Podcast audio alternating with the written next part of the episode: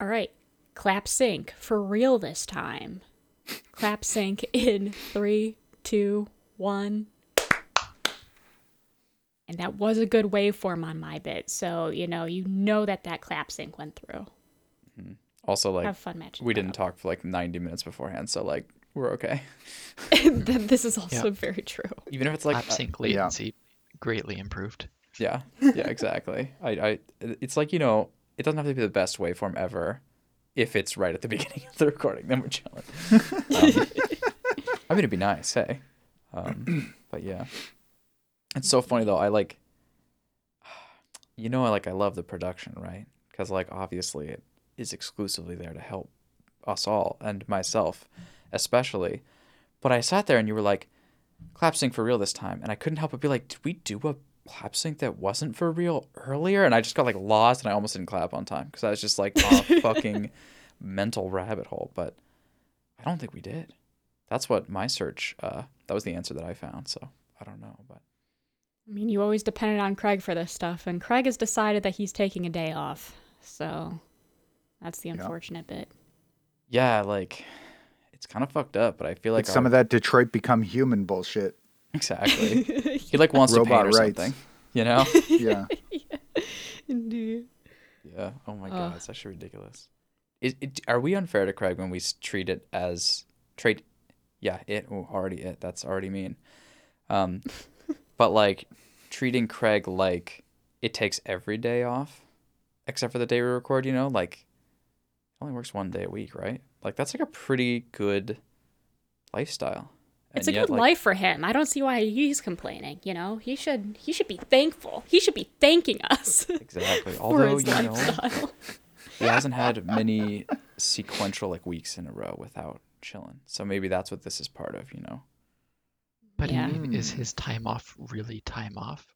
Or is he just in like an empty vacuum until we pull him out of it again and say, hey, Right. listen to everything we say? It's actually possible that he wants more time on. Um, although there is evidence against Mm. this because he leaves Yes. a lot. Strong evidence against this. Like As evidenced in the middle of all of our episodes, we just hear somebody just pause in the middle of their train of thought, being like, "Craig just left." All right. Uh, what was I saying? I forget. I can't believe I'm like gonna do this, but I actually just want to say that if you don't know what Craig is, it's a bot that listens to our conversation in Discord and like writes it down, basically records the audio. And we use this to like sync our audio files together so that it feels really natural uh, sounding. Anyways, moral of the story is not today. So if it's super fucking jank, I'm sorry. like if James is gonna laugh like 45 minutes after a joke is said, that I'm sorry. Um, I'll just do that best. to fuck with you. I know. Someone will be in the middle of a profound thought. James will just burst out laughing, being like, "Remember when McCoy was talking about pots?" Yeah, exactly. Exactly. Oh my god. Just save your That reaction like if you can. Like save it for like 30 seconds later, just to fuck with everyone. oh God!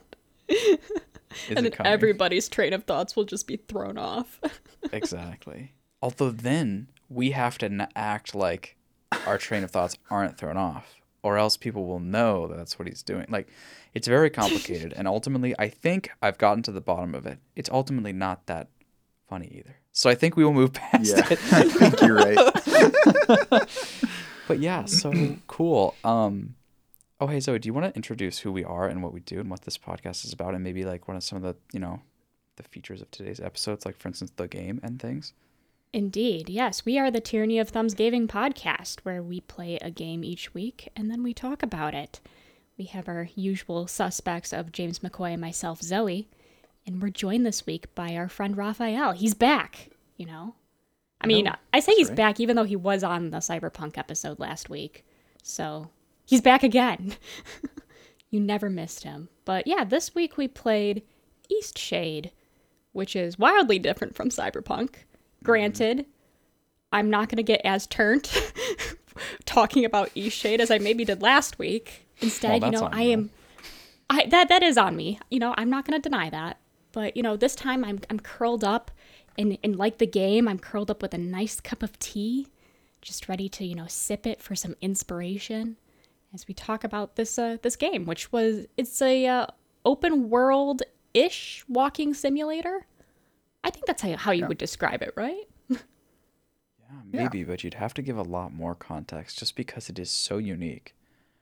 Like, Yeah, exactly. It's th- there's really no like there, there's only like I guess one overlying plot point in that you s- are sailing to this island of East Shade. You you get into a shipwreck and you wash up onto its coast, but I think you were trying to get to East Shade in the first place. And the objective, I guess if you even want to call it an objective, is that your mother's dying wish was for you to take was for you to paint four areas of the island of East Shade. And it was kind of like her dying wish, her last wishes. And honestly, you could probably get this game done. Uh, actually, you couldn't get it done that quickly because a lot of areas open up as you do side Right. quests and fetch Tiff quests and whatnot. stuff, yeah. Indo- indeed. Yeah. But that's honestly just how they throw throw it you into the world. They just wash you up on this island. You have this objective, and then the game just kind of leaves you to just go out and explore. Um, which was it's it's wildly different from Cyberpunk, only because it's like Cyberpunk's just all about you know the flashiness and like wow all the intrigue, all the mystery, and East Shade is just like here is a world. We set you free. Go explore it. You know, stop and smell the roses. Immerse yourself in our world, and you know maybe you'll have some stuff to do. Maybe you won't. But just get lost. But there is intrigue and stuff in this game. You know, it's just old fashioned, almost myth style, where it's like, it's not so in your face. Like, definitely a lot of the quests and stuff, you're like, ooh, what is going on? Or, like, what could, you know, and God, did anyone have this, like, training from Cyberpunk? And maybe just games in general, but definitely not uh, different with Cyberpunk, where you're like, you're trying to see past like what could happen as a result of my actions? In other words the classic example that i'm thinking of is there's a side quest where when you go to Lyndow the first town and there's a bear there and he's like yo i want to like prank my brother in nava but he'll never trust me to do this. So i need you to deliver these like grape like tarts to him basically uh, because he and tell him he's you know it's raspberry and stuff and so my mind is like in video game slash cyberpunk mode and i'm like i know this is a cheery place and all so far but is he going to poison and kill his brother here and am i going to be the accomplice like should i even do this and you do it and his brother like eats them and he's like oh it's so disgusting like my taste buds are ruined pause Ah, what a gr- fantastic joke. This is awesome. You did great. It's going to go down in family history. You know, like his brother is like there the whole time during the first half of that conversation awkwardly, and then just like comes in and is like, ah, and everyone's like, ah, and it's just the most positive outcome ever. And you're just like, what? Like, did anyone else feel that? Like in other parts of the game, like, how, where is the evil here? Like, where is that? Why is everything so cheery, and why does my brain keep telling me someone's gonna kill someone somewhere? Yeah, When is I- the I, game was going to worried guilt that like the brother that you were pranking would get really angry with you, Mm-hmm. and it would like I don't know maybe block off some side quest that you would otherwise have with him or something. Mm. Exactly. Like I was just waiting for like any type of dialogue decision for the game to slap me upside the head and be like, "Don't you feel morally awful for what you've just done?" But instead, like half of the time, like even if what I made was maybe not so great a decision, it's like, okay, I didn't quite like that, but but it's all right. Yeah. You know, I, I guess that's life. And I'm just like, oh, oh, well, you forgive me. Oh, and you're still gonna give me 20 glowstones. Thank you. like I, I appreciate that. There is one decision early that seems so innocuous, and it is, I think, ultimately.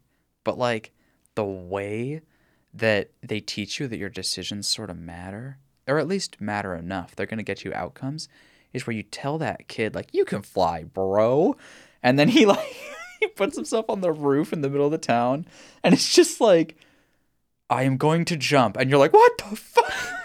God damn it! Wait, what? That never that? happened. I was gonna say that never Really? happened for Oh me. I my god. That happened for me. I, I told Wait. I told the boy that he could fly, that he was a bird and he could fly, but he just continued to run around the fountain for me. Just I think Talk maybe on. I said something slightly different.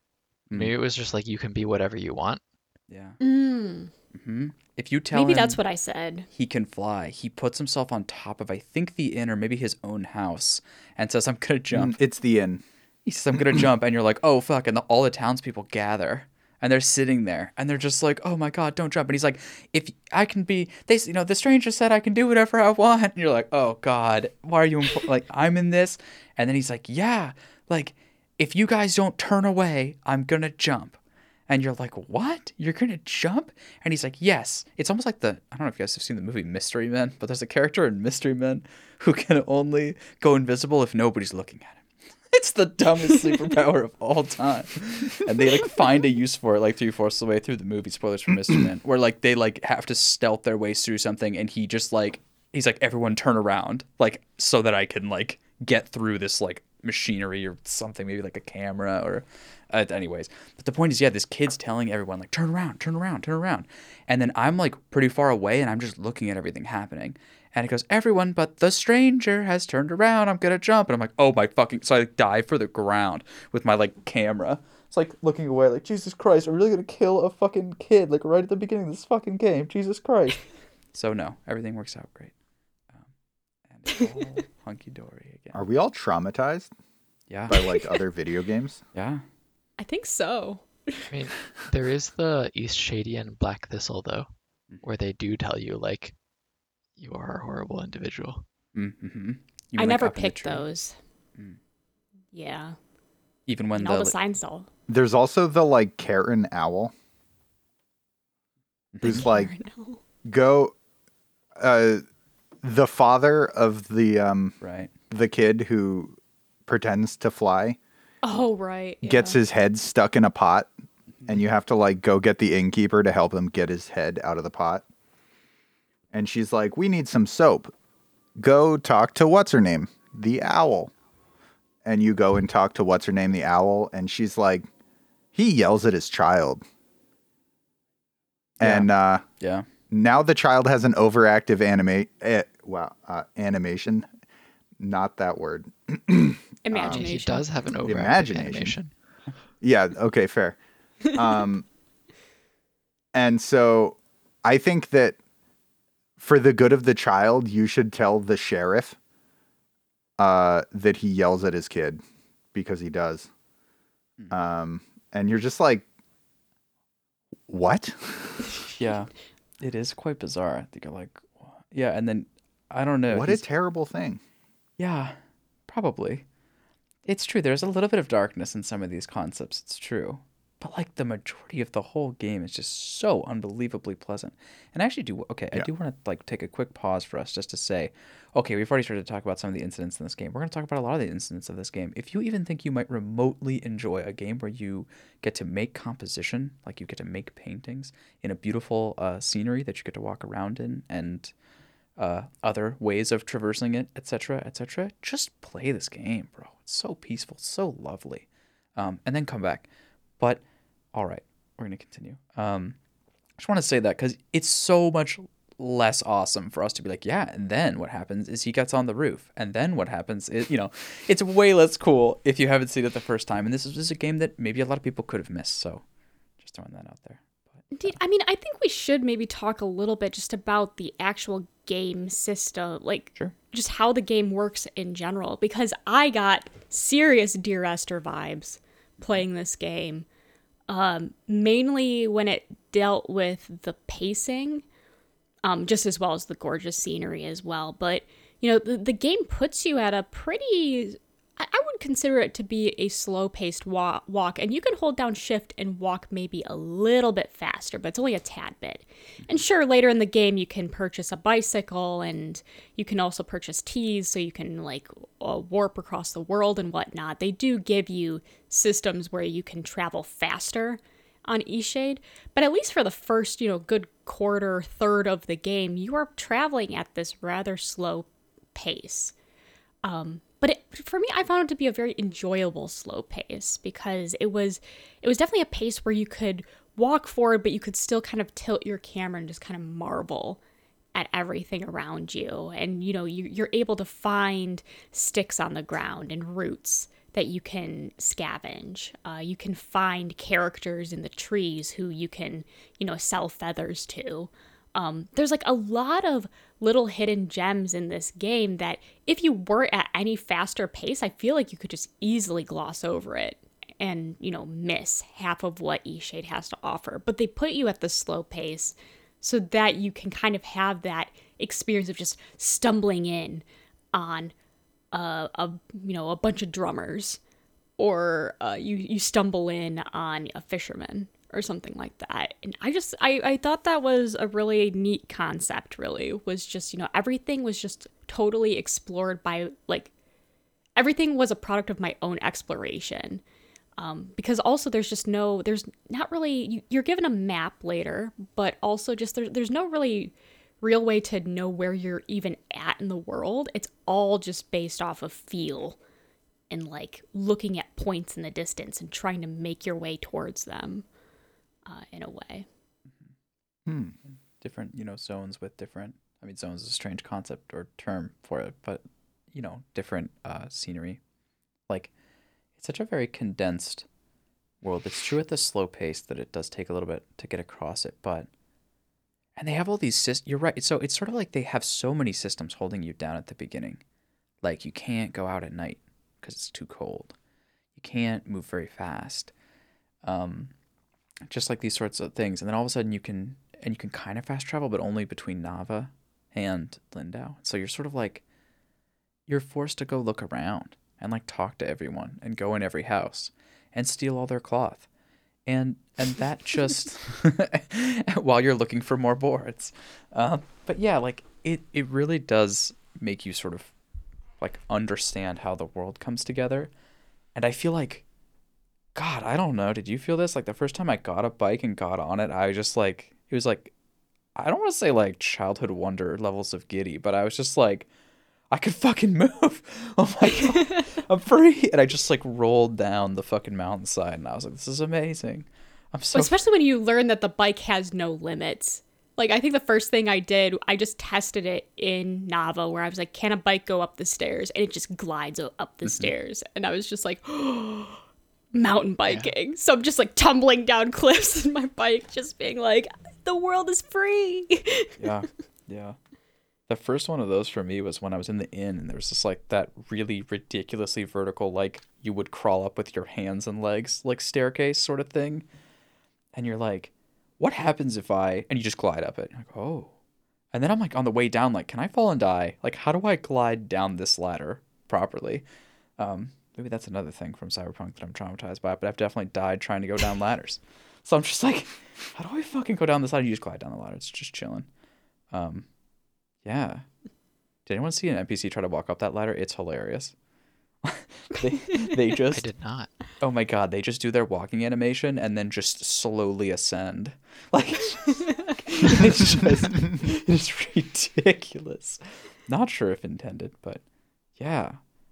Yeah, absolutely. And they do it's it's such a walking simulator and it's like but it it has so much more like quests and so much more like systems and things than like a lot of walking simulators I feel like we've played. Like I feel like it has like a lot of game in it. Like it really is it has a quest log and has an inventory. Like they add a lot of game things in here that like you can craft stuff. Like it's just it's it's interesting to see those kind of worlds collide. Um, because I think typically in my head of walking simulators is being so stripped down and having like none of that stuff and just letting you you know, like like even having stuff on the ground at all is like kind of I feel like different from a lot of the walking simulators I've played. Like that you can pick up that you care about. I don't know. It's Mhm. interesting. Like a currency system. That's another thing. It has a currency system. You're buying shit. And dude, when you start, it's hilarious because it's like, here's a glowstone. It's like you're a kid. It's like, here's a dollar. And they like ruffle your hair. And you're like, sick. I have a dollar. And then they're like, you need $500. You're like, fuck, how am I going to get that? this is ridiculous. Or at least like even that little like that toll bridge that you first right. have to cross where it's like you need 50 glowstones and you're just like, well, I guess I have to find a lot of feathers because that guy only purchases one feather for one glowstone. like gotta find 50 of these. Damn it. Exactly. Exactly. Um, that was uh that finding that bridge was the the first point in the game where I was like, "Are you fucking serious?" Because it's a gorgeous world, and I really enjoyed walking through it. And then I come to a bridge, and there's no one on the bridge. There's nothing there. And I'm like, cool, I'm going to go across the bridge.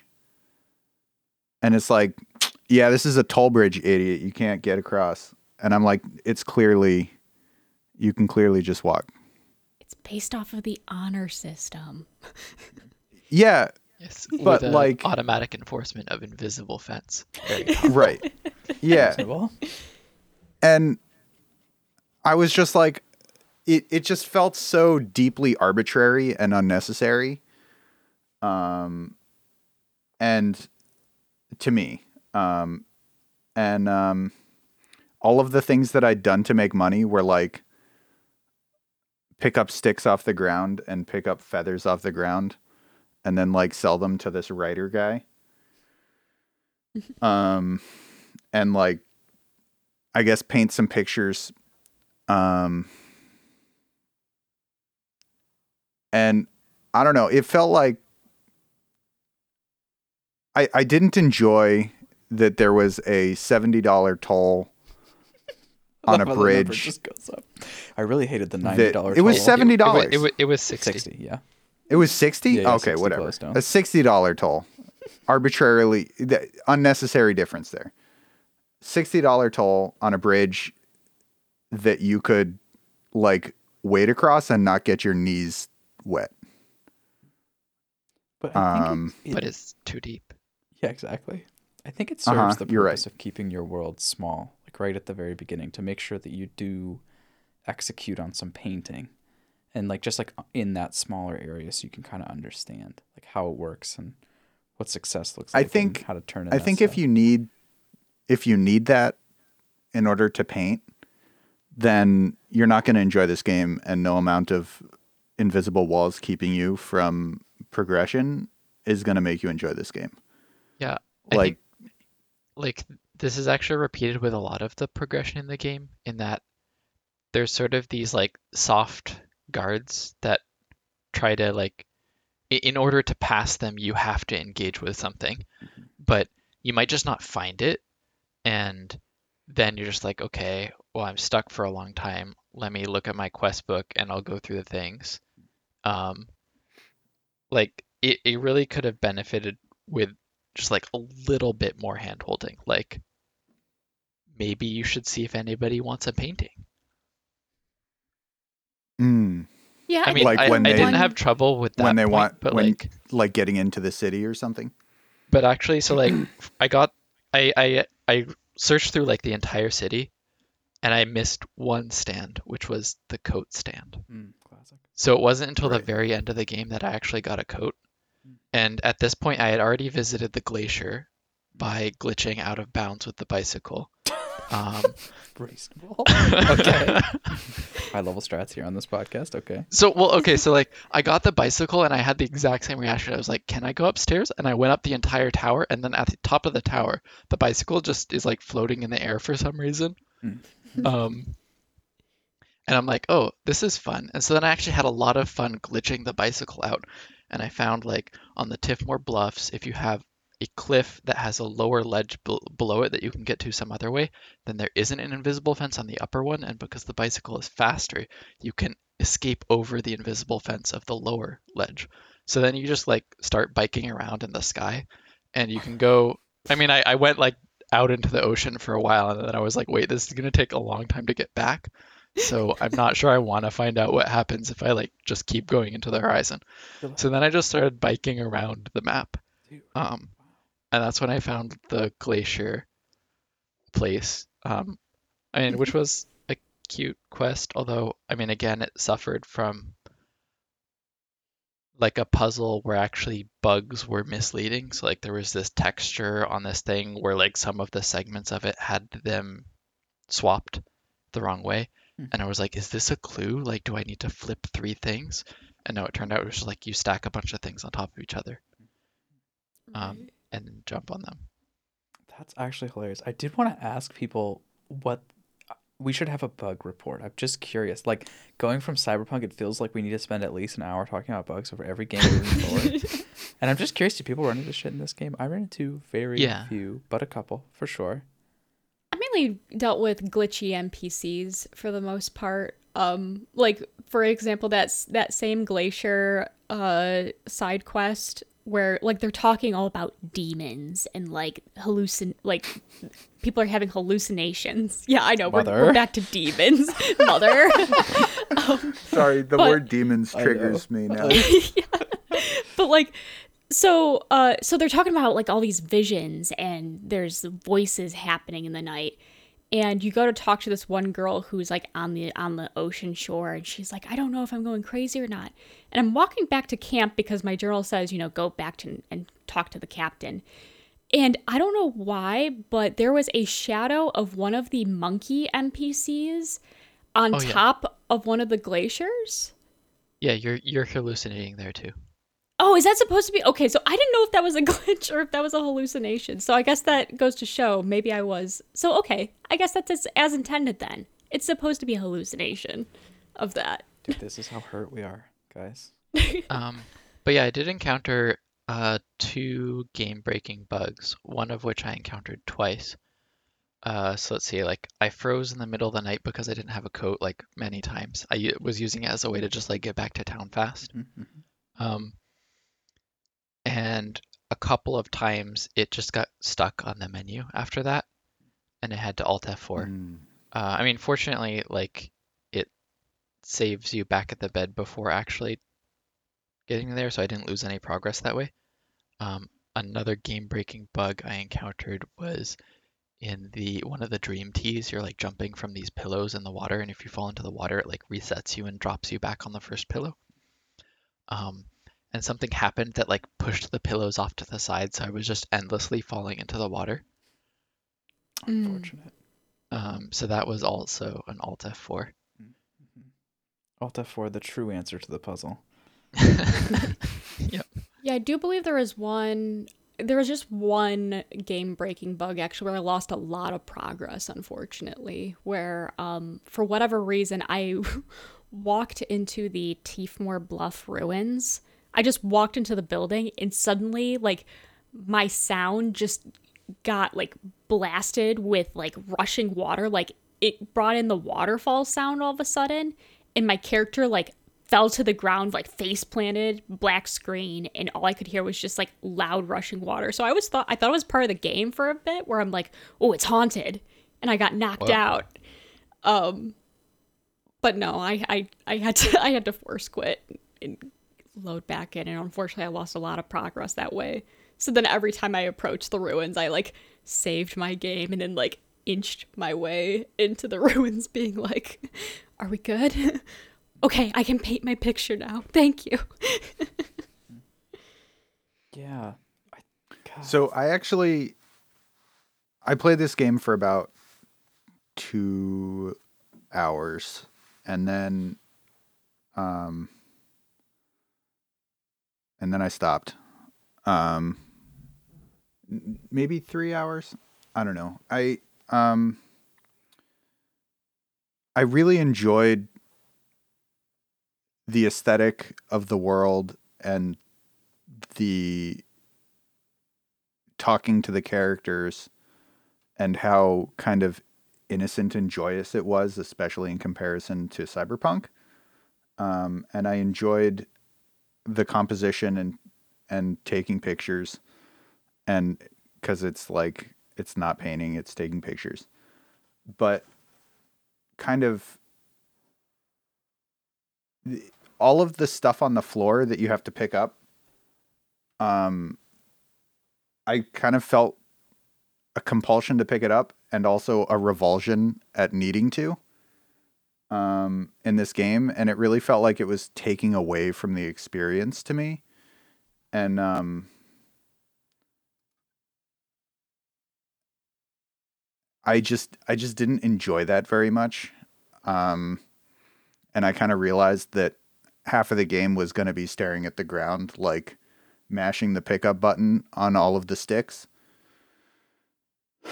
Um, and a lot of the value of the game to me is like the the the composition and like I go out on a walk every day and take a picture or two or three um and try and like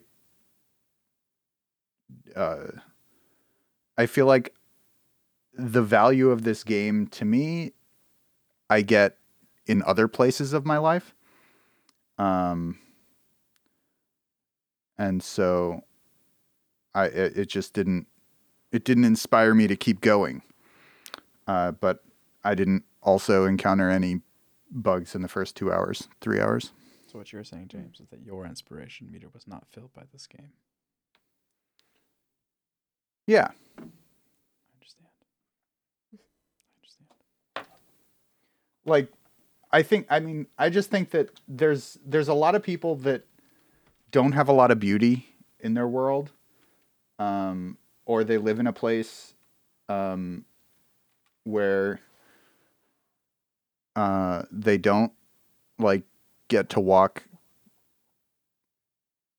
a couple of blocks out to the ocean, um, and I mean I feel really thankful that that I do get to do that.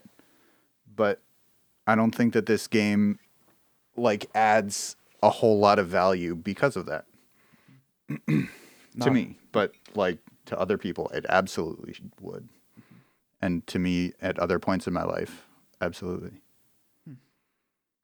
I mean, it's definitely interesting to think about, like, if you were to be actively like utilizing this creative part of you, then maybe you'd look at this and think to yourself, well, this isn't as beautiful as, you know, whatever that I'm experiencing.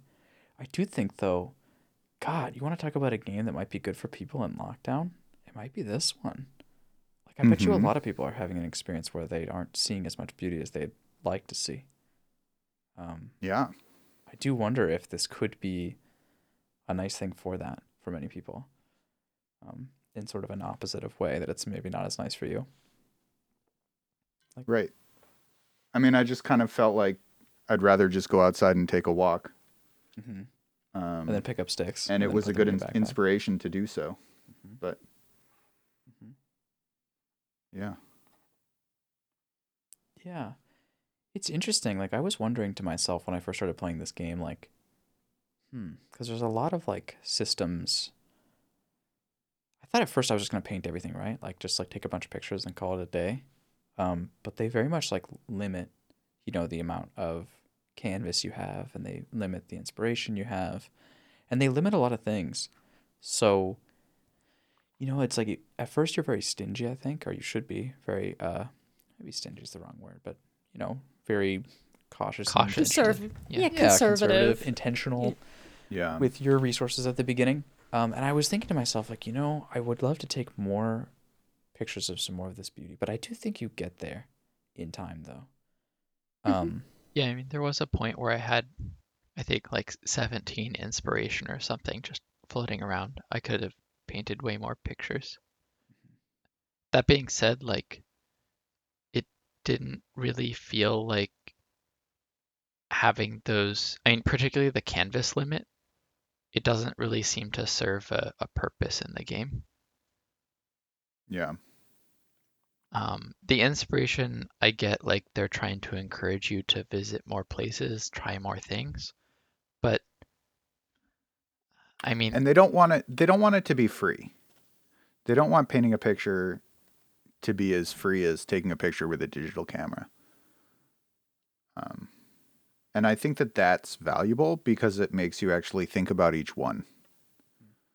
well, it's, so it's Um, it's very similar to film camera style, where it's like you have a roll of twenty, and you better fucking make them count. Like in the that's a huge difference of like when I when I learned uh, photography, there was I was a class in my high school, and they started you on film cameras like from way back in the day, um, and they did so because they they wanted to like shackle you in the way that this game shackles you. In a in a sense, it's different, right? Because you can. It's not like you have a particular roll of twenty, um, exactly, but if you find yourself on your phone or on your digital camera taking a hundred photos, it would seem of the same thing, and then like telling yourself that later you're gonna come back and sift through them to figure out the one that's actually good, and then they're all so close to each other that you're like, what the fuck? They're all like kind of good, but maybe none of them are good, or I don't know, and it just drives you into that insanity. That's a digital photography creation. Like with film, you're you feel like I am going to fucking nail this shot right here. Like the lighting is going to be perfect, the sun is going to be in exactly the right place, the bird is going to be in exactly the right place, and you have to capture it all. It's it's um almost like thrilling and exciting in the moment. Like there's so much about how much you have to line up and you have to just feel it creatively and then you take it and typically, I mean, some people use film differently, but typically you take, you know, one or two or three at most of the same thing in order to maybe get it right. And then it, it that picture becomes that moment, like in a way. It's not, because, like, dude, a digital camera that I have, it's like, dude, you can take, like, I don't know, it's like, I want to say like 30 pictures a second. So you just like machine gun pictures. It's for like, you know, sports photography, right? Like, not that my camera is, but this function is where it's like you know they're tr- they're catching a ball and you get every single photo on the way up to catching it and on the way down. And then you later can figure out what's the he- you know the sports you know illustrated cover that you want. But like when when you have a canvas limit like it, it really does focus you on like i gotta i gotta nail this. Like i really have to respect the the craft of the pre-setup you know i have to really like nail it in this exact moment right here not just like try some things. And so I, I think that is like a huge like value. The downside, of course, right, we've probably all experienced, especially when the canvases are limited, like taking a photo that you you think you're doing it right and then you're not It's like so defeating for a second because you're like, fuck, I only have four more canvases. I just fucked this one up. I can tell because it didn't update my journal. Fuck. Oh, you can actually paint over an existing painting. Oh, really? Yeah. Mm-hmm. Yeah. Fast. Really? So that's honestly what I do. I would just paint over being like, no, crap. not the right angle. Not Yeah, the right when- lighting. When you like Oh, go to awesome. select a canvas, you can select any of the existing ones Hmm. with paintings on them. So I can paint over the one that I did for the kid that's like been sitting in my inventory the whole game.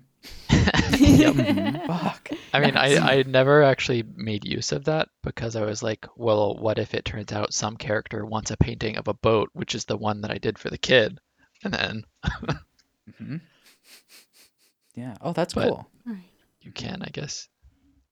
Another like interesting thing though with the painting mechanic was also the fact that tea is essentially like an Instagram filter that you can put over the world when you drink it.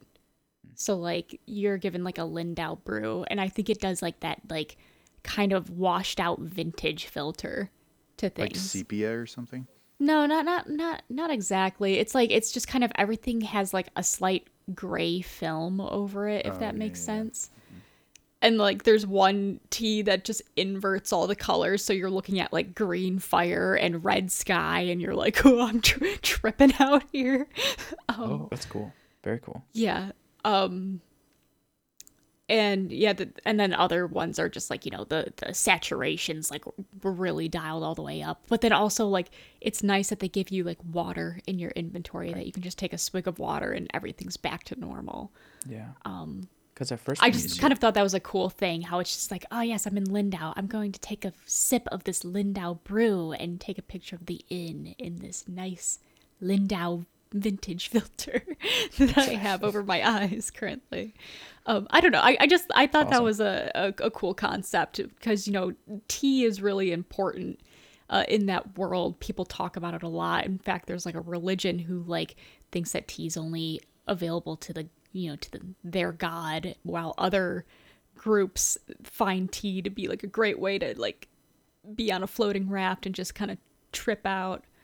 Um, so it was just kind of cool that you know you could buy a kettle you can also get like a recipe book and from the herbs that you pick along the world you can create these brews that turn out to be different filters for you to view the world in in a way Oh yeah. I completely missed that. I I only drank the like functional teas. You would. the fast travel teas and probably what the item scoping one item Yeah, scoping and so actually like at the farm near the Tiefmore Bluffs, there's a girl who just will be like, "Can I get you a tea? We have like, uh, what was it, bloom sack or mountain wort?" And I just like spammed that until I had a stock of mountain wort to fast travel around. I got really tired of, "Here you go." So you're like the person who like someone you go over to someone's house, right? And then they're like, "Hey, can I get you anything?" And you're like, "Yeah, do you have a case of Coca-Cola?" Like, you know, just like It's like, "Yeah." Like just yeah, if you just load that into my car, that'd be chilling. All right, cool. I'm also thirsty. Do you have water too? Like nice. Good to know. Good to know. Yeah. Oh man. Well, not really, but like I don't know. I none of the characters in the game really felt like they had much depth to me, so I didn't really care about them. I guess. So like this person was literally just a vending machine for tea to me. Um Well, that's why they were put in the world. I mean, yeah, I guess. Um What is my purpose? You give me tea. yeah. All right. Um, and I feel like a lot of the writing just like all, of the quests were really short. They didn't really develop any of the characters. Um, and a lot of it felt very preachy to me. Um, e- even in cases where I like completely agreed with the sentiment, it was just like this doesn't feel like showing, it feels like telling. Um, so like there were there was a token lesbian couple and there was a token gay couple and then there was the like uh you shouldn't pick the thistle and they'll yell at you and then there's like the you shouldn't confront the parent of the child if you think it's problematic um that the sheriff like gives you a lecture on. Um and it's like the only reason I was there in the first place was, was because like how do I resolve this quest in my quest book? Like I don't really care about like he can raise his kid how he wants like kid seems to be having fun. I mean I didn't have the kid try to jump off and then, so maybe I'd change my opinion there but Unfortunate. um You're like, I'm here to get shit done. What the fuck do I say to you? to yeah get and then shit as a done? result like the the parent punches me in the face at one point because I'm just like really? was it it was the, it was like ask people in Lyndow to like find something out and I'm like maybe he'll want to know and then he just like punches me in the face Oh my god. um, and then the sheriff gives me a lecture um, Hell yeah, that's actually hella funny. I think you know, how do I put it? It's like, I think they wanted you to get out of that mindset of like, how do I complete things, but rather like, how sh- how should I do this? Like, I I don't, I never resolve that quest, and I don't think I ever will. You know what I'm saying? Like, I don't, I don't want to tell on that guy. Yeah, I mean, so I, I figured out that there were a few quests that it's just like the implicit choices to not do them. Um, so like there's the one about reporting the Roots cult to the Shez. Mhm. Um, that's like the the T struggle. Um, and I was like, these people seem like religious fanatics to me, so I'm not gonna help them screw up the people that are just trying to trip out on their teas. Yeah, that's kind of where it's a little bit, I guess, like I don't think the game did necessarily a good job of explaining cuz so like what I did, I I accepted the poison from that from that religious fanatic. But then what you can do is you can go to the Roots den and instead like you have an option to talk to the Roots leader and hand the poison over to them and warn them that the shes are trying to uh Poison their teas. poison their tea and like they're very thankful they're like oh like well we, we just we just want to enjoy our tea like and everything like i just accepted it because i just i i was in a 100% complete mode where i was just like i need to get i need to find the way to get the next objective on this journal entry because if you if you refuse to take the vial the next part of the journal entry doesn't populate. Um, Uh-huh, But yep. you know, once you do, the objective changes to uh, poison the plants or warn the roots leader. Um, but it's not very clear from that action that you have that option to warn the roots leader. It kind of gave off the impression that as soon as you accept that vial, like you are dead set on poisoning the plants. Um, so you know, I I'm glad I had that option, but I did like reluctantly take the vials, being like, do I really have to like sabotage this for real? And then it's just like, oh, I don't have to. Okay, thank God. But the game wasn't necessarily clear that there are like multiple ways to resolve a conflict Some. uh, in some instances. Are they? Yeah. Do they? Are they all? Like, did you resolve the one about the dad differently?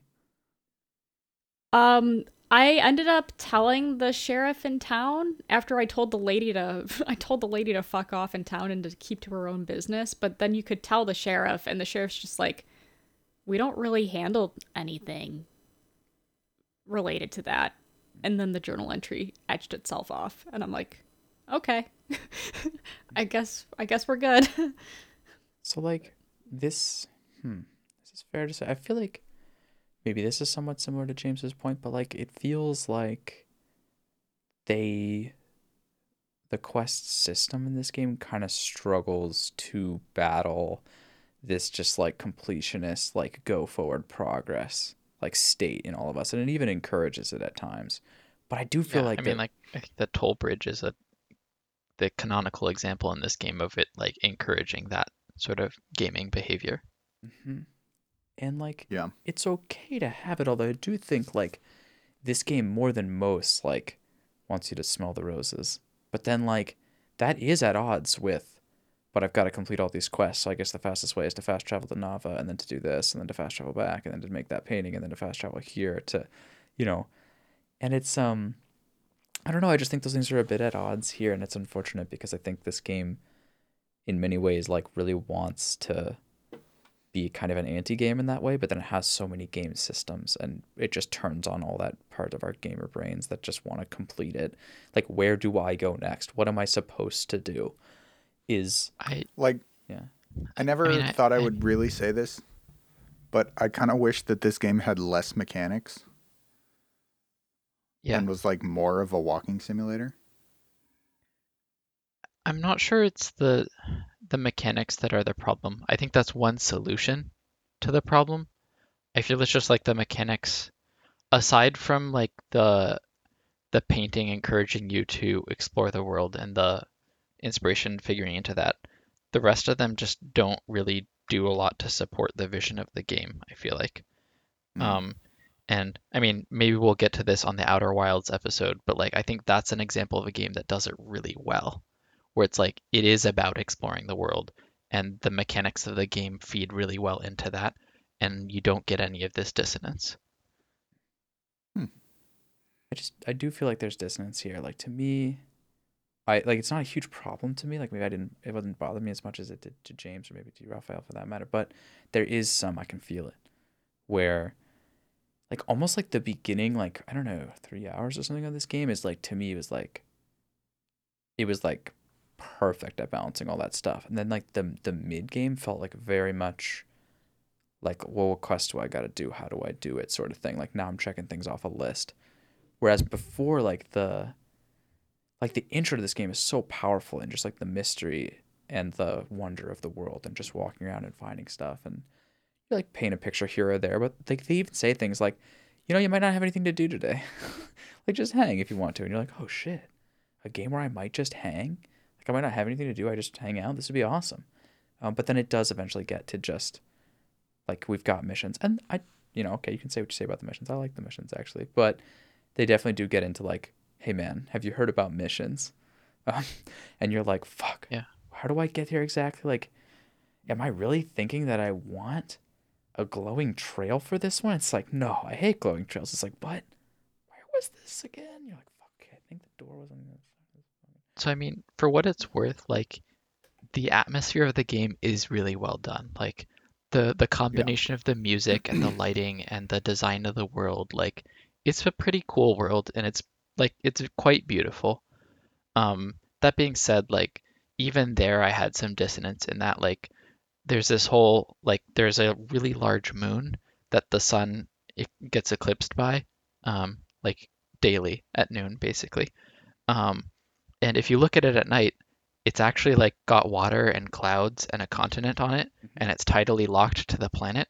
And this is never mentioned in the game. Like no character mentions anything about this moon other than it being like a moon or the rock in the sky.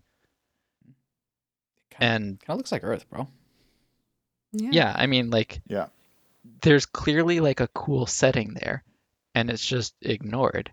And this upset me for probably space reasons, but uh, I mean, also was just upsetting.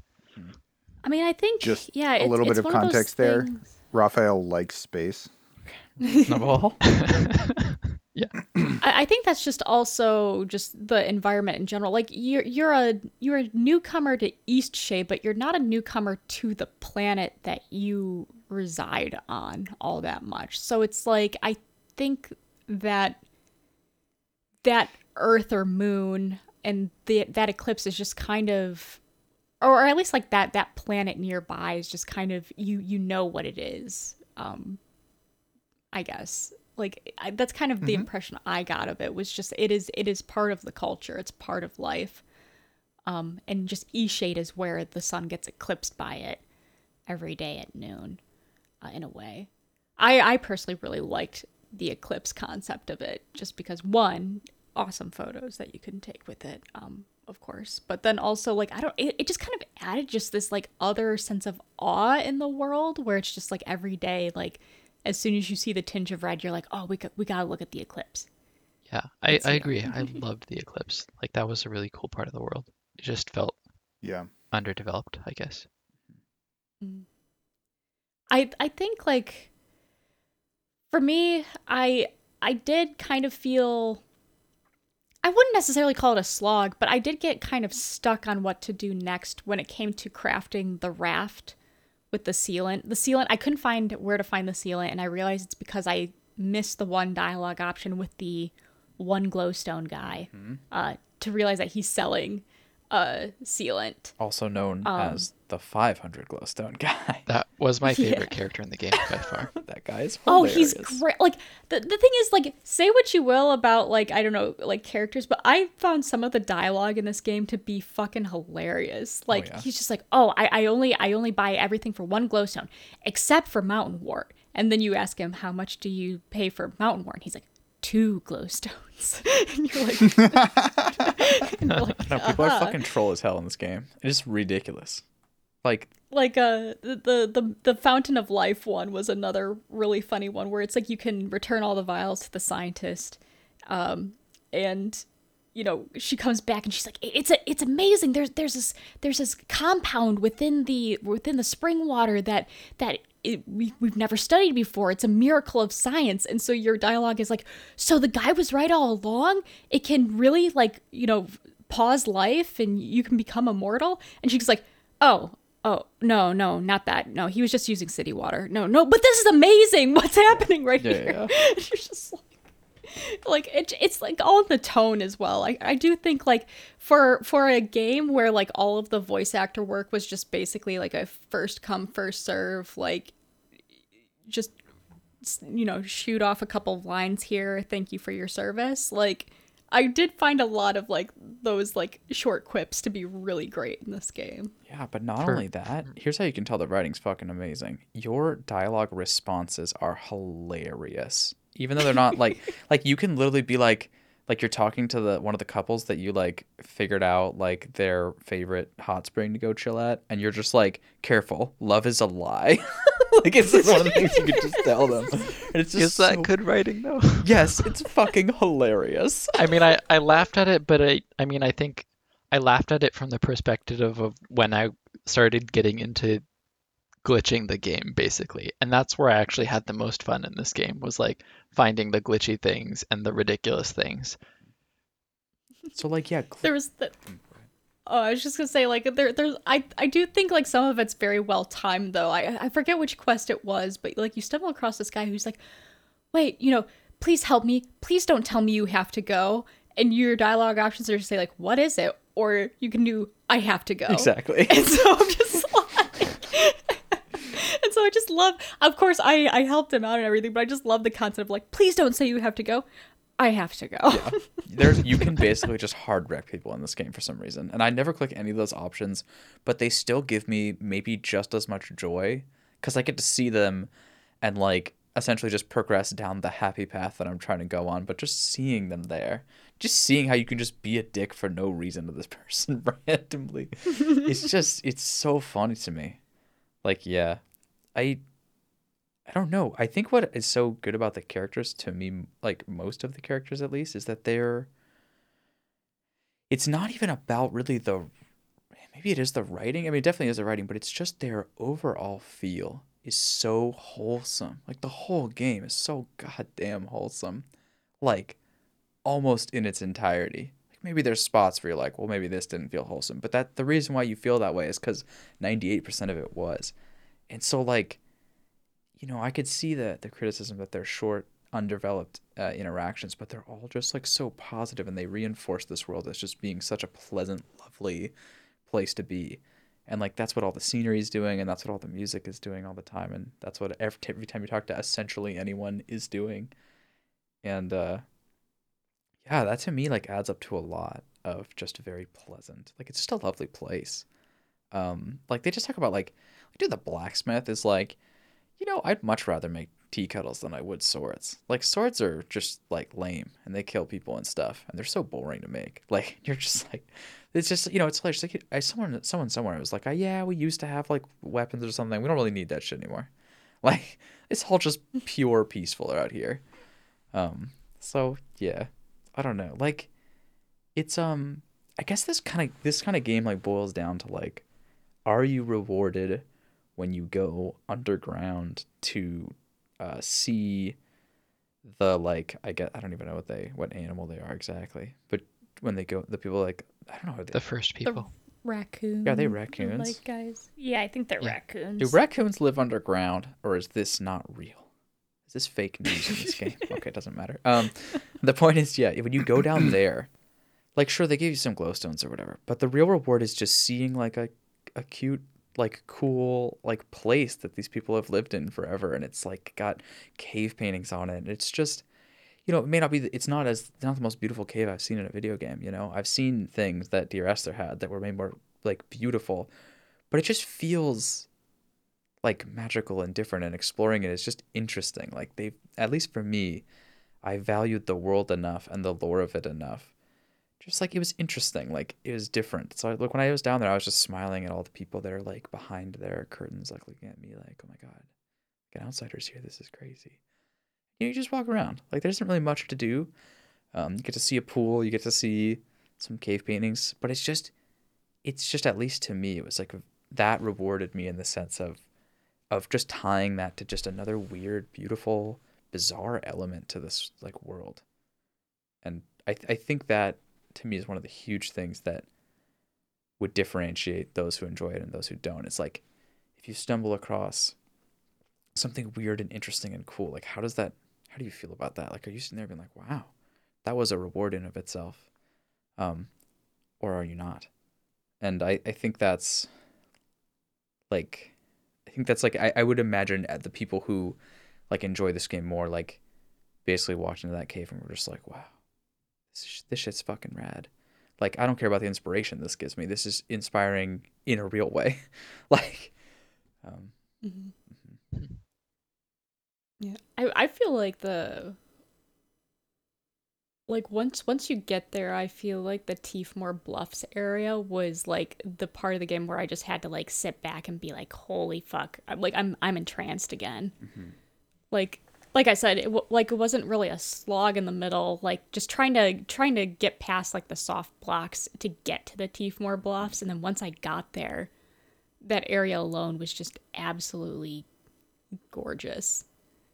Um, I think it's just combined with like the music and then the windmills and the sheep and the bluffs, and I'm just like, oh, we're in Dear Esther again, like, trailing along. But then uh, there's like the uh, starry cave that you can go into in that uh, that section as well. That's just God. You do. I keep on putting it to Dear Esther, but like that's honestly what it's like. It's like oh, you go into a cave and it's just like beautiful, glimmering amazingness again. Um, I think I did, like- Cave. I did like 20 paintings in that cave alone because I was just like, I need to go into the menu and click export paintings because I need to have these as my backdrop. but uh, But I feel like we yeah. we all felt that mid game of like the quest systems like bogging us down a bit. Don't you think? Like that's what it sounds like. Yeah, I missed a few like critical points there that would have made my life a lot easier, like missing the coat stand. Um, also, like after doing the inn quest, I didn't talk to the guy outside, which apparently gives you like the super boat that's just amazing. mm, Um, and then like the other one with the water foxes, I was looking everywhere in the world for the water foxes. They're a hundred Turns out paces there from was him, like a so you just have to like Tiny yeah, path yeah, behind him yeah, that I just managed to miss. yeah, yeah, yeah, yeah, totally. I, I missed them a bunch of times, but I knew that he had said they were 100 paces from him, so I was like, Jesus, okay. How many did Ah, I missed that in his dialogue, and then you can't get back to it. Mhm, So, yeah. Mm-hmm. Yeah, oh, I found myself getting really caught by this really dumb pattern. That's totally my fault. But there's a pacing thing in dialogue that like sometimes I love I love to like play dialogue actively, if that makes any sense. Like I like to try to make it time well so that it flows. And one of the most badass things you can do ever is if it's the person's last line, you can skip it and they will still say it even though the text down at the bottom like ends and you can like either walk away sometimes or like you can start to pick your next option. And I love games that do that because then you can like prepare your next option in the right amount of like flow. Except that if you predict that it's their last line and it's not, you just hard skip what they have to say. yeah, that happened a couple times for me accidentally. Mhm. There's also that guy who uh, is like playing you the song he's writing. Mhm. Uh, oh, yeah. and it, did he, did anybody else walk away while he was doing that? oh no. No. So I mean, I, I listened to it to the first time, and then I was like, okay, is there gonna be anything else? And he's like, basically just like, play it again. And I'm mm-hmm. like, okay, whatever, sure.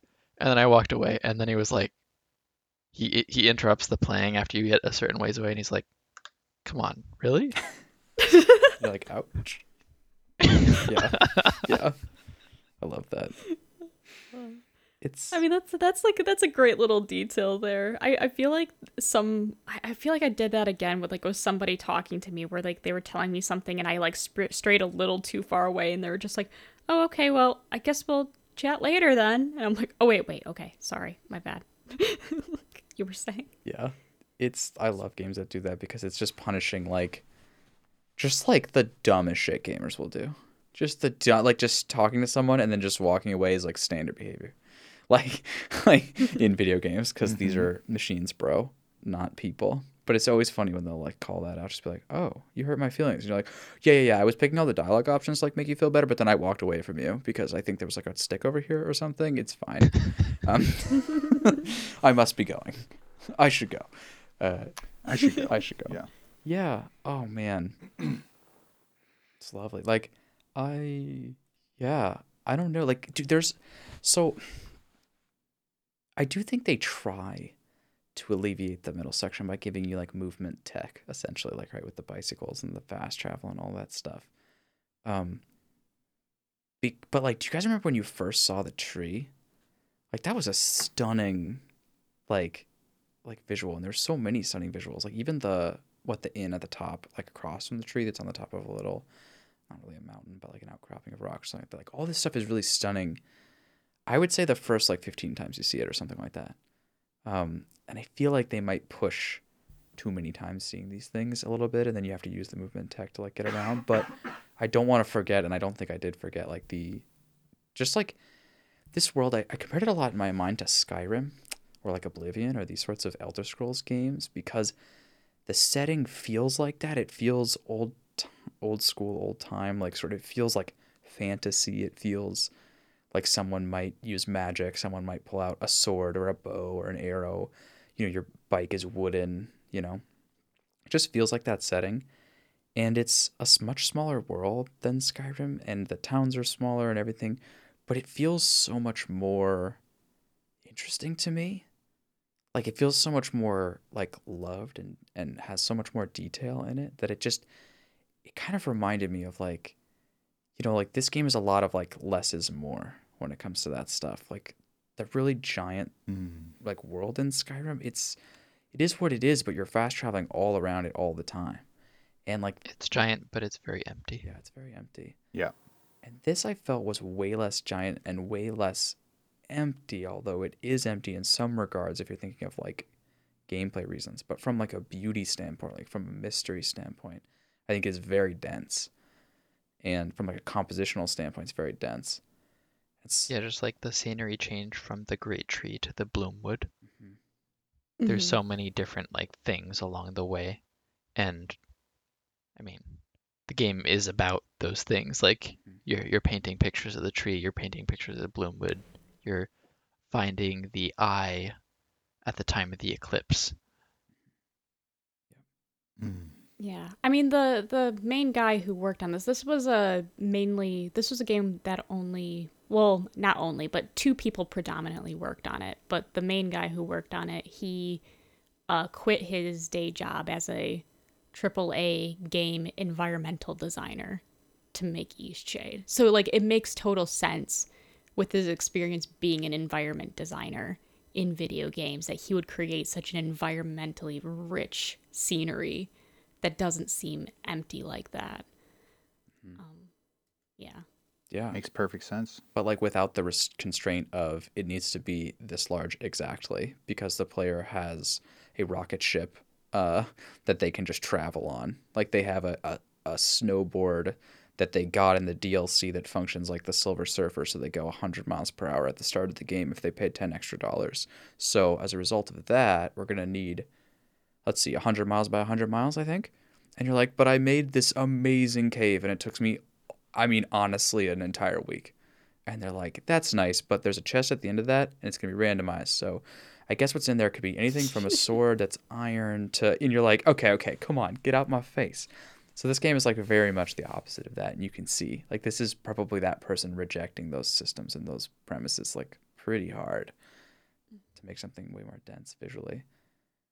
Yeah, I mean, like originally he wanted to make this like a survival game. I think like he wanted to make more. uh I think he he said in his dev that diary explains that why he- you have to pick up sticks. Mhm. There's Yeah, cold Yeah, at it explains the crafting system and the cold at night. Uh, apparently, there used to be like a thirst and a hunger system, um, but then in, in the And diary, you realized that says, was not fun. yeah, he says like you're constantly fighting those instead of appreciating the world, Yeah, and I think there's still vestiges of that. Yeah, that's how I felt about the sticks on the ground. And that's when they actually like introduced the painting and inspiration system. So like that was actually added on fairly late, I guess, Really? which Right. is interesting. Yeah. One small detail Huh. about the painting system that I think is easily overlooked, but is so fucking baller, is that imagine this, right? Like if you painted something, it could just go straight in your inventory, but you see it on the easel in the world, and it's just, oh, it looks so good. I would I would forget to pick it up. Okay, I like immediately go to like my painting in painting inventory, being like, where where is it? I don't see it, and I'm like walking around, being like, where where is it? I found like an easel that I had dro- like forgot to pick up like towards the beginning of the world.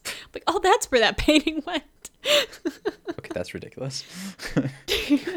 like, okay, forgetting your bicycle is like one thing, or forgetting your tent is one thing, but your your easel that you just painted. Okay, all right, nice. Well, because I'm just, I don't know, I'm just too, like, I'm still looking at the world. I'm like, okay, well, we'll just continue on our merry way. Mm-hmm. just forget that the painting's just. It's still always there. on a different level of zen. Yeah. Mm-hmm. Yeah, I hear that. Oh man.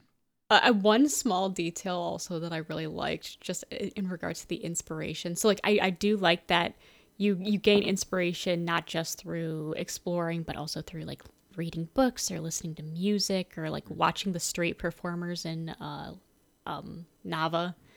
Um, those are all great ways to gain inspiration. But there is this one guy in Nava who he asks if you want to like shuck peas for him uh, for 10 glowstones. And so if you're if you're strapped for cash, you'll typically be like, okay, yeah, I'll do it. But your inspiration decreases Yeah. the more you work with Yeah, I did that like four times in a row, and then it was like, oh no, I only have three inspiration. Mhm. I didn't notice until like the last time, and, Oh. and then I was like, okay, now I understand what I am losing in this trade. And that's just a statement.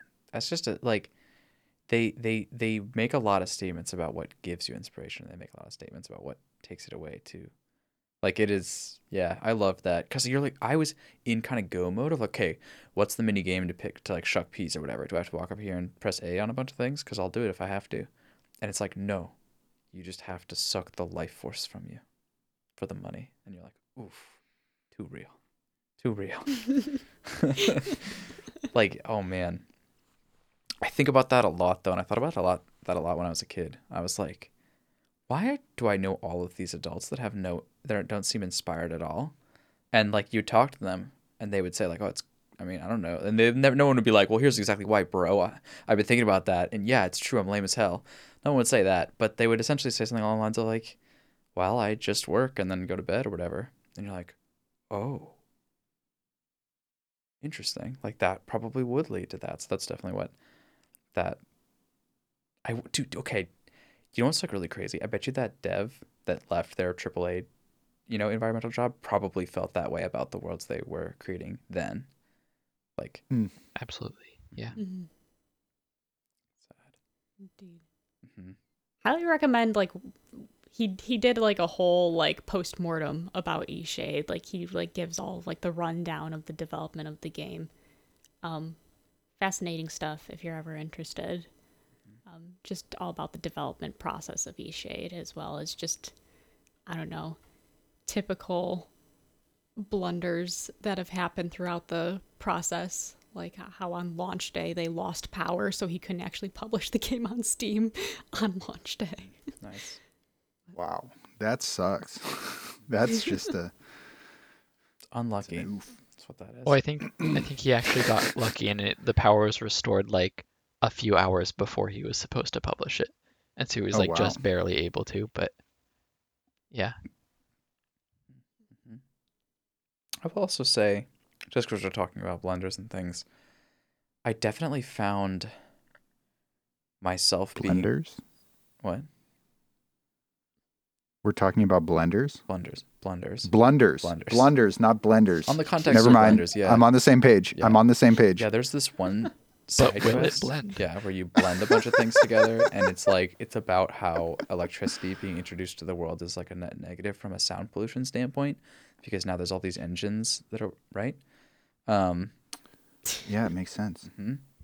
No, I just totally see it. sometimes I would get stuck in the in the paint menu. I don't know if you guys like encountered this where you like not the paint menu, but like okay, you know the one where it's like you can adjust the corners of your composition and then like I would try to quit out of that and then it would just like walk around with this giant like press A to paint everywhere. And I was like, fuck. Yeah. Yep. Like I'd have like you know Yeah, I mean? Like I would consistently get that when I was doing a painting, and that it would be like one prompt behind, mm-hmm. and then I just have to. I mean, I just press E afterwards, and it goes away, and nothing happens. Mm-hmm. But yeah. Yeah. I never wanted to waste my easels, so or my whatever. So I always ended up like you can go like into your quest log basically and quit out of that or whatever and it would work. But yeah, like I feel like overall there's like slightly more bugs in this game than you'd like to see. I mean, it's not cyberpunk, but it is also I was kind of expecting this game to be a bit more airtight uh than it was. But like okay, you know, fair enough. Like nothing like truly terrible. I didn't have anything game ruining. I did one time have to quit to the menu because the kid who teaches you how to make a canvas just I don't know, he just like walked Actually, away. you teach the kid how to ma- make a canvas. Right. And in But also teach yourself. Exactly. And that's just the beauty of the message, bro. Um but yeah, like he just like was walking into a wall or something, kind of like forever, like in a place that you couldn't like get to him. Like I don't know how to describe it, but he just like you couldn't talk to him. And I was like basically every lootable cyberpunk body Yeah, exactly. disappearing through the floor. No, seriously, it was cyberpunk trauma for sure. Because I was just sitting there like, no, no, no, no, not you, Eastshade. You were supposed to be the savior, not like you were not supposed to destroy whatever the fuck that meme is. So yeah. Oh god. You were supposed to save the save the force, not Mhm. not ruin it. I did also lose a raft due to placing it in a place where it turns out there was an invisible fence in the way, so I couldn't actually get to it. So I had to make another raft. Did you need to Oh, get no. more sealant? Well, I mean, if you give him the password to roots, he gives you five sealant. I see, I see, I see. I guess to to cover this scenario where you forget your raft or you lose it. Yeah, granted, there was one time where I, when I got the reed boat, I placed the reed boat. It was kind of like half on the dock, half in the water. Um, so I got into the boat thinking that I could just press forward and the boat would slip into the water, but it didn't because it was stuck on the dock. But I couldn't dismount because it said the water was too deep. But I couldn't move forward or backwards, so I was just forever trapped in this reed boat. I had to, I had to hard quit out of there because I was like, well, that's kind of my fault. I was the one that looked at this lopsided boat, being like, "Yeah, let's just jump into this. Why not?" the game's just like, "Yeah, we're on I a mean- hard surface. We can't move." It does seem like, I mean, it shouldn't allow you to get into it where it would not allow you to get out of it. True. That dude, that experience that you had reminds me of this fucking NPC that we literally saw in Dark Souls like fucking the other day, where he's like, "Yeah, I ended up dead, and now I'm just sitting here, and my entire existence is just looking at the stars now because you're just trapped in this boat." and it's like, you know, it's not so bad. like, Yeah. it's like you learn to enjoy it. You're like, okay, The eclipse was happening while I was in the boat, so I'm like, "Okay, I'll look at the eclipse for a bit." Well, now can my boat move? No. Mhm. Okay. Well, here I am. I'm like looking at the NPC fishing next to me, being like, "You wanna give me a little nudge?" No. Okay. I've helped so many people here. Can you just give me a solid push, please? like, please. Yeah. Oh. All right. Well, cool. I'm curious. I mean, any other things people want to talk about? I know. I think the the lighting in this game is just really awesome, and like the way it changes things. Like there. Yep. So that's that's another really like key photography thing, is like capturing the moment of the light, in when it's when it feels right. It's just that feeling right it's actually kind of ridiculous. Like there was one uh painting photo I did of the owl where I wasn't sure if the owl was gonna leave or not, so I felt like I had to do it fast. And I think the owl does leave, or at least it did leave after I took the the painting. I'm not sure if it was like timed, but doesn't really matter. But the feeling of urgency was there, and I was unmistakably reminded of like a headshot in a video game. Like I had to like fucking line it up quick and take it because the lighting was beautiful and it was right there. And I was just laughing to myself like is photography really like a target practice exercise? It kind of is.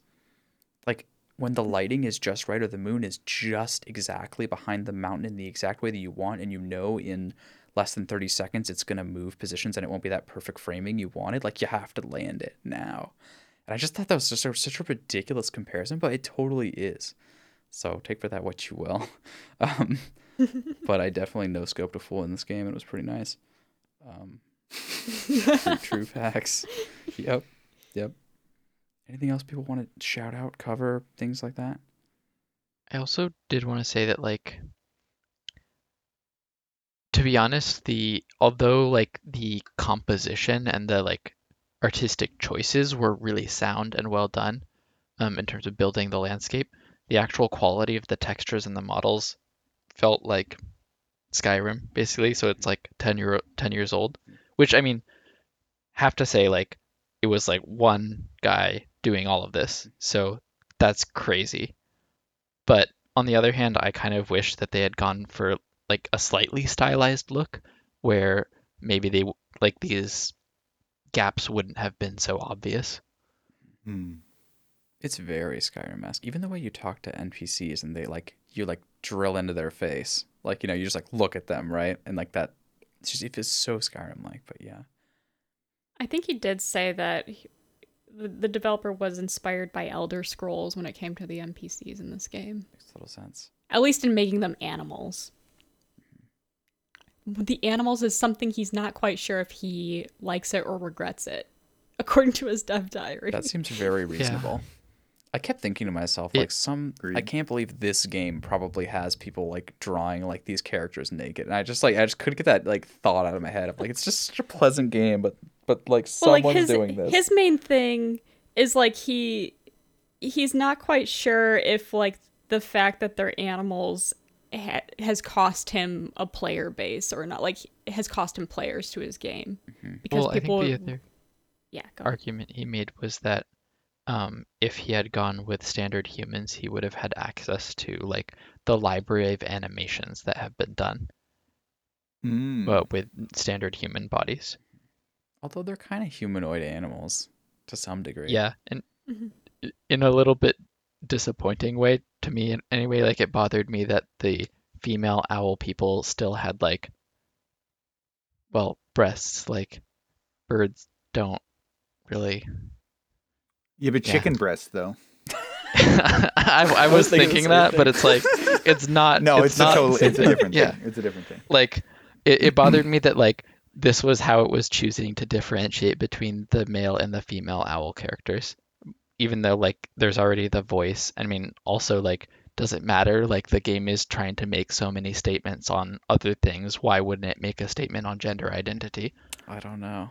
It's so funny though that there is like, do you remember that one quest where the fucking it's like rodents or something getting in the dude's garden, and it's like there's this weird moment where he's just like these fucking animals, and you're like, what? What? Reasonable? Like, what are you, bro? Okay, we're good. Um, yeah, I don't know. I, I I liked that they were animals because I think it just puts you in like a this is very much not my normal uh, experience here. Like I am in another world that has different rules and has different everything.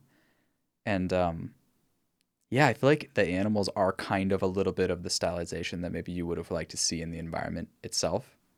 Like, because if they were people, I would- it we would be having a conversation about how those people looked really bad and that wow, people have come a long way with their animations or whatever, right? Like since, or like even their textures. But I have no idea what a humanoid owl is supposed to look like, so I guess this will do. like, you know,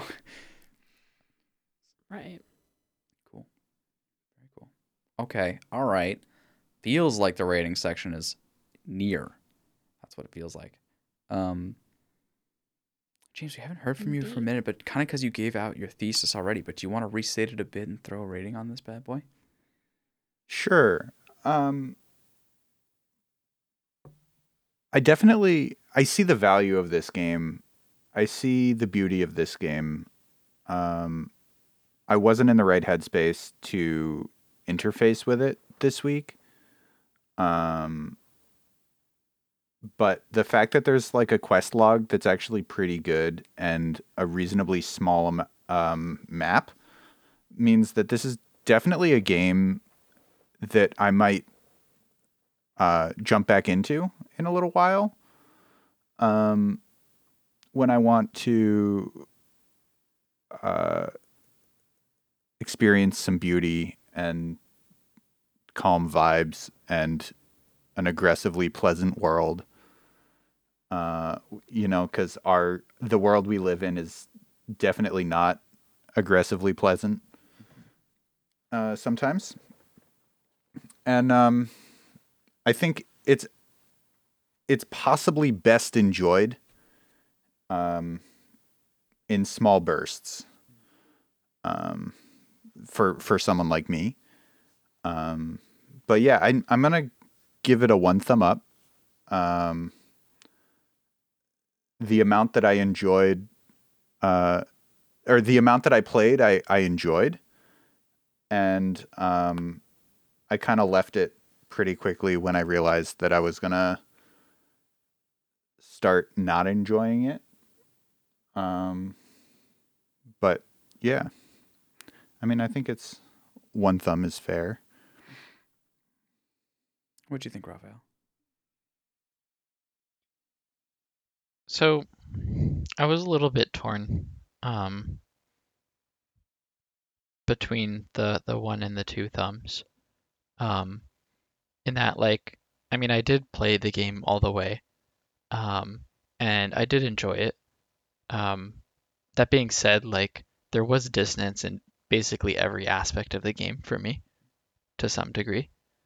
Um, and a lot of the things that it does, and a lot of the things that you would want to play this game for, I've just seen done better in other games. Um, like I would say, like Fez and the Outer Wilds are two really good examples of like having a nice place that's cool and interesting and fun to explore. Um, so I think I'm gonna have to go with one thumb. Is it because it's not in space? It's okay to say yes. But it is in space. Oh. Okay, that blew my mind at that instant. Uh, it's all in space, bro. Okay, uh, coming back down. To Always has been. Yeah, exactly. Ooh, an even space-related meme. Reasonable. Okay. Um. Okay, I'll jump in. I'll go. And then, Zoe, do you want Oh. to finish it? Yep, sure, that's fine. That is fine. no. That is an Oh, unacceptable I- order. well, I we, we both said I'll go next, really? so I'm like, Oh, okay, go for it. I'll, I'll back off. No, go for it, go for okay, it. No, I'll go. Um, I think I I'm gonna give Eastshade a two thumbs up to start off with. Hey, here's here's me starting out my review section with my rating, guys, not going on a 20 minute tangent and then forgetting to rate it like last week. Um, but yeah, two thumbs up from me. I really enjoyed this game. This this game is definitely uh this game is definitely up my alley and I just really appreciated the cozy atmosphere that this game gave off and it was kind of perfect for how I situated myself this past week. Like there's very few games I feel that I can play these days where I can truly like curl up with a cup of tea and like wrapped in a blanket and just feel like, you know, have my knees up to my chest in my desk chair. Like, there's very few games where I feel comfortable doing that, and this game was definitely that for me. So there's just like fond memories this past weekend of just me just getting lost in a world that's just very beautiful. Um, you know, every time my character sips some tea, I sip some tea as well. I was just I was very immersed. I was I was truly cosplaying what it was like to live live in Eastshade. Um but also I you know the, I I did find I I did appreciate how uh, like the systems in the game while while there are systems that we can argue may or may not have needed to be there like the cold like the crafting um, i did still appreciate how simplistic they were like the blacksmith only sells two items both of which are easily attainable um, you know fishing for the you know the fabled i forget the old fish Old name pops, maybe. yeah, old pops. Fishing for old pops, like it's not something that's totally like I don't know, like such an endeavor to get through. Like all of it is very easily attainable. And I just kind of found each of the quests and journeys of this game to just be like nice little uh nice little anecdotes or parables uh, with you know just either either has like a, a, a meaning to it or maybe not. Maybe it's just a nice little a nice little story wrapped in a bow for you. Um, but i certainly appreciated just how small and condensed they were. And sure it, it leads to you not being able to connect to characters but i think they just really wanted you to just have another taste of life in eastshade um, little by little um, so I, I absolutely loved it um, so two thumbs up from me. You know, the bugs, yeah, they're bugs, but they're they're negligible. Um I never felt truly annoyed by them. It could definitely use some polish, but I think you should still go for it if you're certainly looking for just like a nice, slow-paced, atmospheric game to just get lost in. Which I certainly like. Yeah. Yeah, it God, it could use some polish. I don't know, it's weird. Like I feel like this game is kind of like made for me in essence. Like I love painting not really, but I love picture taking, which is what James correctly stated that this more likely is akin to. Um, I love taking pictures. I love composition. I love beautiful worlds. I love getting lost in them. I love moseying. Uh, if it's going to give me value visually, like as a result. Um, I love weird worlds that don't really make sense or don't initially make sense. You know what I mean? Like you just like you're not like, "Oh yeah, dude, I totally get this place. Eastshade is just like insert this other thing. Like it, it really isn't. Um I never really liked games like Myst or whatever from back in the day, but everyone else did or everyone else's dad did or whatever, you know what I mean? Like and like I never found the intrigue in those games or in those worlds, but I think I found something similar to that here. Where like there was some really simple puzzles, you know, like the one where you you bounce the light around or the one where you solve a riddle. Those are actually deeply connected. Um and I like cared and was interested in I wanted to do that. Whereas in most games I'll be like, why? Like why am I doing this? Like but it I I cared, so that was cool. Um yeah, like I feel like so okay, so I am also gonna give this game a two thumbs up. But I think it's weird that I want to frame it's so confusing and backwards to frame it this way, but I want to say like this is decidedly not a gold star game for me. And that's unfortunate because it actually could be. It's not it's missing that intangible wonderfulness, that magicalness that a gold star game would have, that like that maybe it's just insane cohesiveness or maybe it's you know the systems playing exactly into the thing or maybe it's just something extra about it that I would have liked. But I think it is a two thumbs up for me because I just, in terms of experiences like this that were so lovely and so just wholesome all the time, like I can't think of many. And I certainly haven't played many recently. And so it's just it's just pleasant and lovely. Like I would absolutely recommend it to people to to go check it out. Um